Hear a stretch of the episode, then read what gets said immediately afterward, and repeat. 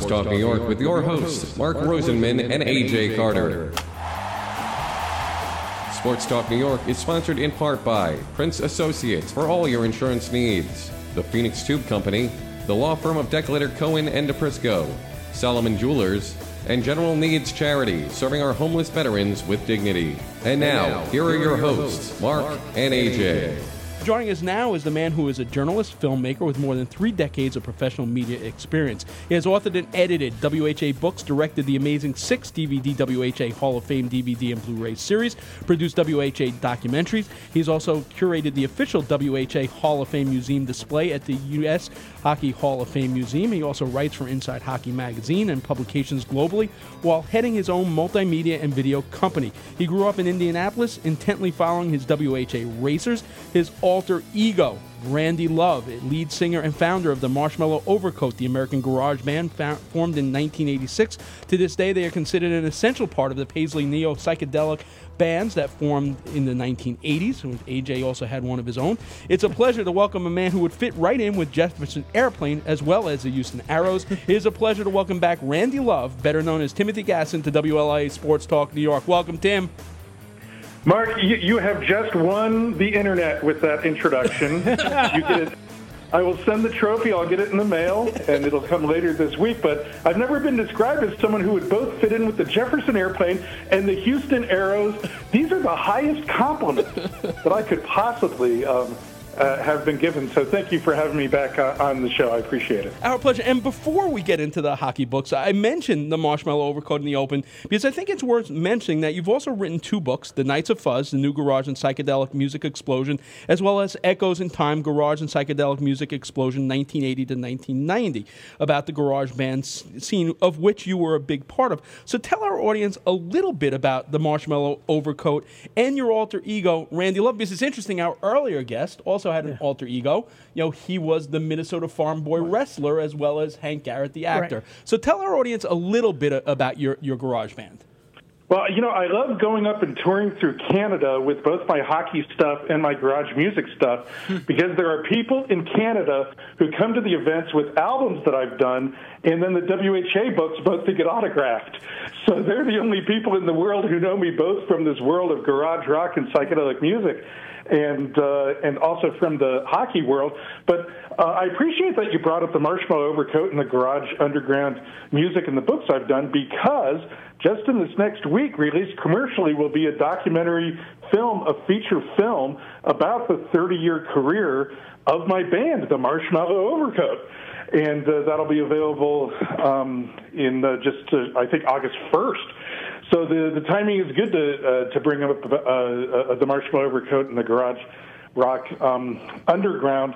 Uh, so yeah, I had these two parallel careers going in underground music, both as a journalist and uh, composer and audio producer, and being in this band for three decades, and also being a hockey journalist and a hockey filmmaker and a hockey historian with the WHA Hall of Fame. Very cool. So so let me transition here. Would it be a stretch to say that some ways, in its infancy, not as it got going, but in the very early stages, that the WHA was sort of like a garage band? Absolutely right. I often refer to it that the WHA was the punk rock major league. you know, um, in the 1970s, in the early 1970s, when the NHL still had guys wearing suit coats and crew cuts uh, like guy, a guy like Pat Stapleton, who was an NHL All Star playing with the Chicago Blackhawks, uh, he had a flat top and he wore a little checkered blazer. He signs uh, with the World Hockey Association in the early 1970s, and suddenly he grows his hair out and has this Dutch boy haircut and is wearing bell bottoms. Um, the, the WHA was very much a group of rebellious individuals, both on the ice and in the front offices of those uh, uh, cities and uh, franchises yeah, they were very much a garage rock, punk rock league. Now, you've had a, a, pretty busy couple of months as you've had three books published since May. The first was an updated version of Positive Ways, the history of the Indianapolis Racers, uh, hockey 1974 to 1979, which is about the team that you got hooked on hockey from. Then you have WHA Game Day 1972 to 79, game program stories from the archives of the WHA Hall of Fame, and its perfect companion 1972 1979 WHA Media Guides. So tell us a little bit about the genesis of the, the two books, the two new books. Well, you know, the WHA Hall of Fame, as you mentioned and you're very kind open. Uh, you know, as a film producer and video producer, I've, I've produced about 20 hours now of documentaries and restored game footage and stuff uh, from the World Hockey Association Hall of Fame. Um, available uh, commercially, and we've also published books. I mean, we have a, a book up, a book out called Winnipeg Jets: The WHA Years Day by Day. That's about the 1972 to 1979 uh, Winnipeg Jets. We also have a little coffee table book out called the World Hockey Association Hall of Fame uh, Historic or uh, Photographic History of the Rebel League, 1972 to 79. That's a hardcover book. Uh, that's uh, all color photos. And as you just mentioned, just a couple weeks ago, a couple uh, new books. Now, the Indianapolis Racers book, Positive Ways, that's a personal memoir of mine because when I was a teenager, as you said, I grew up with Indianapolis uh, and the Racers and Wayne Gretzky, Pat Stapleton, Mark Messier, uh, Michel Dion, um, some wonderful memories of Indianapolis almost as an ideal WHA franchise, uh, the kind of city that didn't have Major League Hockey before and went and went nuts for it. Um, and these two new books, uh, as you said, WHA Game Day. This is a collection of game stories uh, from WHA programs uh, in the process of operating the WHA Hall of Fame, which is going to celebrate, we're going to celebrate our 10th anniversary this fall. So we've been doing this for a little a little while now. We've accumulated so much stuff, so much information, um, and a lot of it has to do with with game programs. I love paper game programs. You know, for a kid going to see a major league game today, they won't realize there used to be little magazines, game programs, actually eight and a half by 11 uh, magazines that you could have at the game and read about your favorite players and read about the opposition and uh, see the rosters and photos. Uh, well, I love those days. I love those game programs. So what we've done is we've taken uh, the best uh, from the WHA era game programs from as many of the different teams as possible and compiled uh, them into a book called WHA Game Day. The other book is very interesting. It's a compilation of all seven years of the World Hockey Association official league media guides. Now, every team put out a media guide for each year, but the league also put out their own media guide that covered the league for each year. And uh, so I've gone and I've scanned all seven of those. It's 800 pages altogether, um, and cleaned them up, replaced photos with better quality photos if I had the exact same photo in better quality. Uh, did a lot of restoration and just archiving on on these things so that as an electronic file it can be a nice archive for the history of the league. But now you can also have it as a paper book in the exact same size um, as the originals. Um, and so we're very excited about that as a resource uh, for hockey fans. Now you can have all the statistics, all the incredible information, and all the stuff, uh, uh, information about the awards that the league gave out, um, their MVP awards, uh, all that background information, and you can really see the league, the World Hockey Association, grow and grow and grow and ebb and come back, and then get ready to merge with the NHL in 1979. It's so cool because you know this is you know you take a look, and you know, AJ and I have been through it, and, and you know, when you, you look at the marketplace and, and what books you think might have a market, the WHA has not been exi- in existence since 1979, so that's 39 years ago. It lasted seven years. The ABA lasted nine, the AFL 10 years. Yet I think you have single handedly have produced more content on the WHA than anyone else combined in the other two defunct leagues. So the first question is how much of a market is there for content on a league whose fan base at, at absolutely at the youngest is pushing 60? yeah, that's funny because you're right. I'm in my late 50s, and I was on the young end right. of uh, uh, the fan base for the for the WHA. And this is for these last ten years. This has been the constant question for us, for me and my partners. What is it that hockey fans who are interested in hockey history? What is it that they like to get from us? What is it that they want?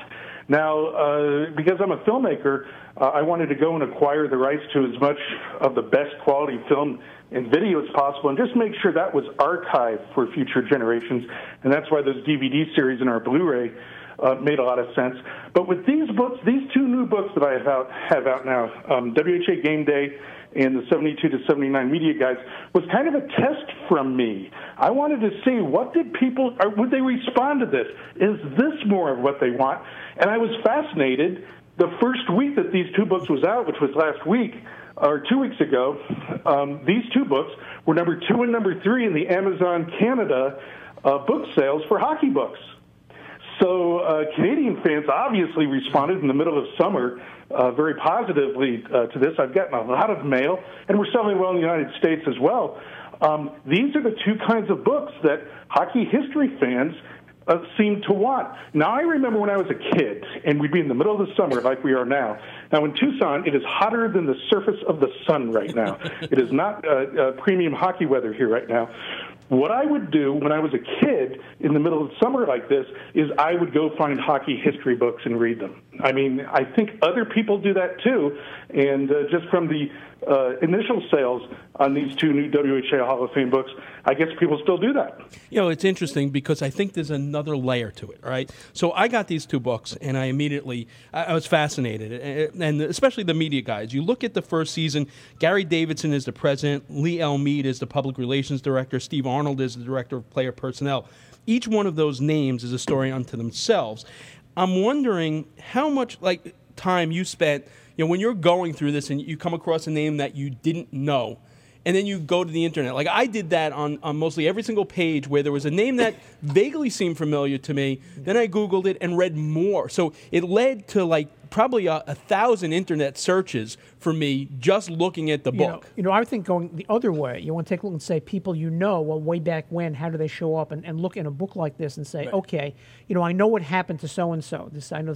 Go back to see what happened. What what was he? You know, in 1972, 75. Right. That's the fun for me. The other thing I was thumbing through the book before. Look at things like ticket prices. You know, look at stuff like oh. eight dollars, seven dollars, and you look and say, "Wow!" And for people who remember it, gee, it's nostalgic. And for, for kids who want to learn about the history, say, "What? A ticket was eight dollars?" Look at things like that.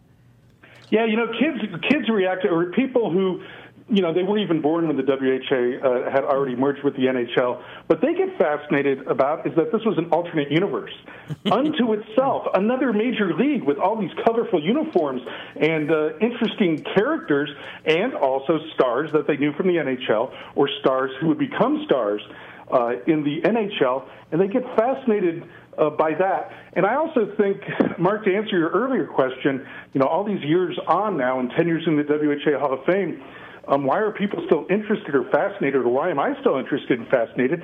It's for the reason that you that you mentioned. When you go through and see the personalities involved, they all are intertwined in a much larger history. I mean, almost all the guys who were involved in getting the WHA started uh, were involved in the American Basketball Association, or later in the World Football League, um, involved in all kinds of different world tennis all kinds of different uh, um, uh, sports uh, uh, ventures.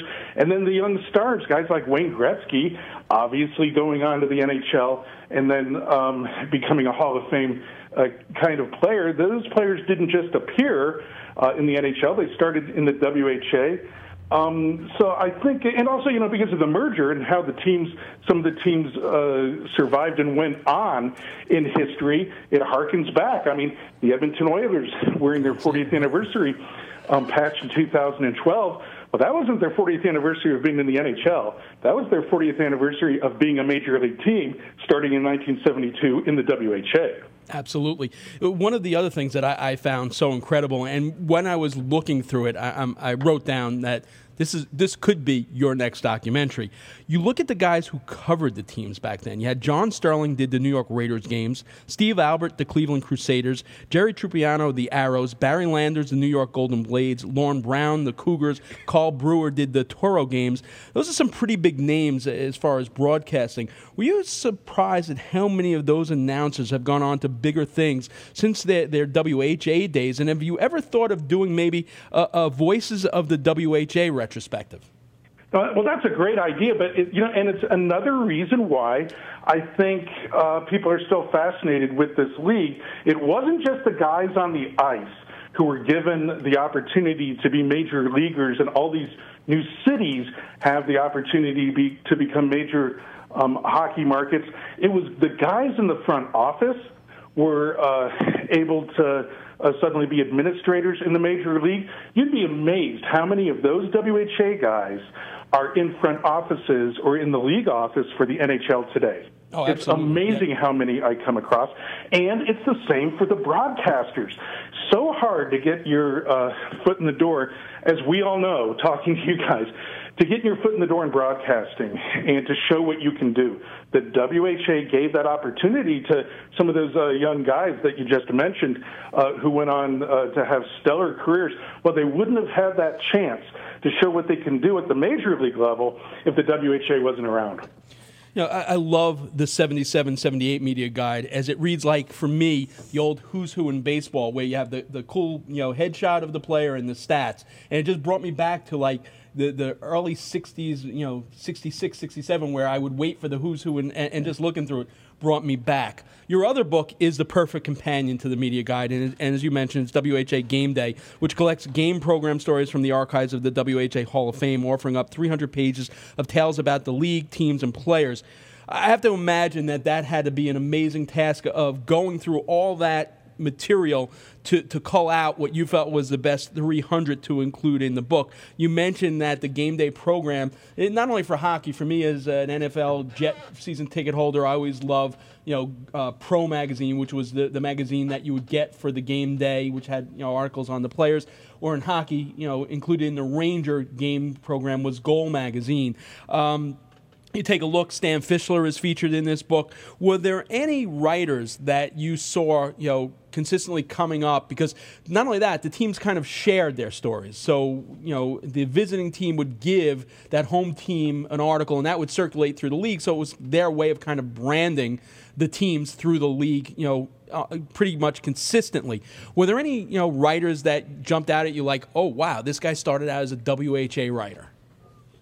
Well, I mean, a lot of the writers of the game program stories were guys who were working in the media relations department for the team in their in their town or for uh, the league office, and they never had their names attached to the stories.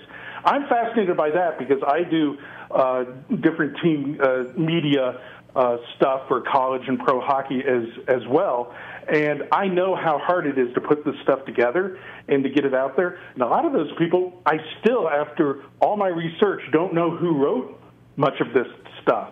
Um, but as you said, it was a difficult challenge for me to, to uh, accumulate this and to go through it. It took months and months. Someone just said to me, Well, Tim, how hard was it for you to just Xerox some stories and put it in a book? um, that's not what I did. As you said, I went through thousands and thousands of pages to pick stuff and then had to try to put it in an order, kind of like a music playlist, to try to tell the story of the league from the team's perspective, from the player's perspective, talk about the international influence of the WHA on hockey, um, and then some early coverage of the league and what people thought about um, uh, the league, and then a little bit about what the legacy of what that has uh, left behind. Always trying to keep the focus you know, as you said, kind of in a, in a kind of in a companion to that media guide, which is about statistics and hard data. Well, the game day book is about the people who made the WHA, the players and the people who made it, and that's why I'm still fascinated by this league. They were amazingly interesting people. It's also a, a snapshot of the time because the writing has changed over 40 years. The way people wrote feature articles has definitely changed. So it's an awesome book. We appreciate. It. Where's the best place for people to get these books? Well, whether anywhere in the world, but especially in the America, the U.S., and Canada, just go to Amazon and go and search for the titles. That's WHA Game Day and also 1972 to 1979 WHA Media Guides, or just uh, put in WHA Hall of Fame and the books should come up. Um, that's the best and cheapest way to get them. Or go to our website, whahof.com. That's the uh, WHA Hall of Fame website. And I have to admit, in closing this interview, I kind of dropped the ball here because what I should have done, knowing that you know, I had AJ sing the Car 54 "Where Are You" theme song with one of the stars from Car 54. I should have sent you the Marshmallow Overcoat, you know, records, so Right, you could have sing sang with That's- Tim. But I, I, I blew it. One, Next one- time, one singing is enough, No, not just for right. one show, but for one year's no, but we, we're going to have Tim on again in the future for sure. So I'm going to, along with your Strongman cologne that I'm going to get you for the Car 54, I'm going to get you the Marshmallow Overcoat retrospective so you can listen. And next time, Tim, Okay. it's a deal, right? Tim, you will sing sing. one of the Marshmallow Overcoats, you know, big hits with AJ, right? Oh, abs- absolutely. And, and so maybe I should hold that internet trophy back until then because you might outdo yourself with, with that with that No, episode. you- you- I hope we you- can do it real soon. You haven't heard me sing, and you don't want to hear me sing. Well, no, you you're perfect. carried a tune you're, you're perfect for the fuzz. You know, you, you know that psychedelic Okay. fuzz. I, I love it. I, I I can see you kind of doing Riders on the Storm. I I can see you doing that. Mm-hmm, mm-hmm, mm-hmm. All right. Okay. All right, Tim. We appreciate it so much. Thank you, AJ. Thank you, Mark. Thanks for having me. I hope to, to be back with you real soon. Absolutely, Timothy Gassen. Two great books. Also, the Hockey Hall of Fame curator. Great stuff.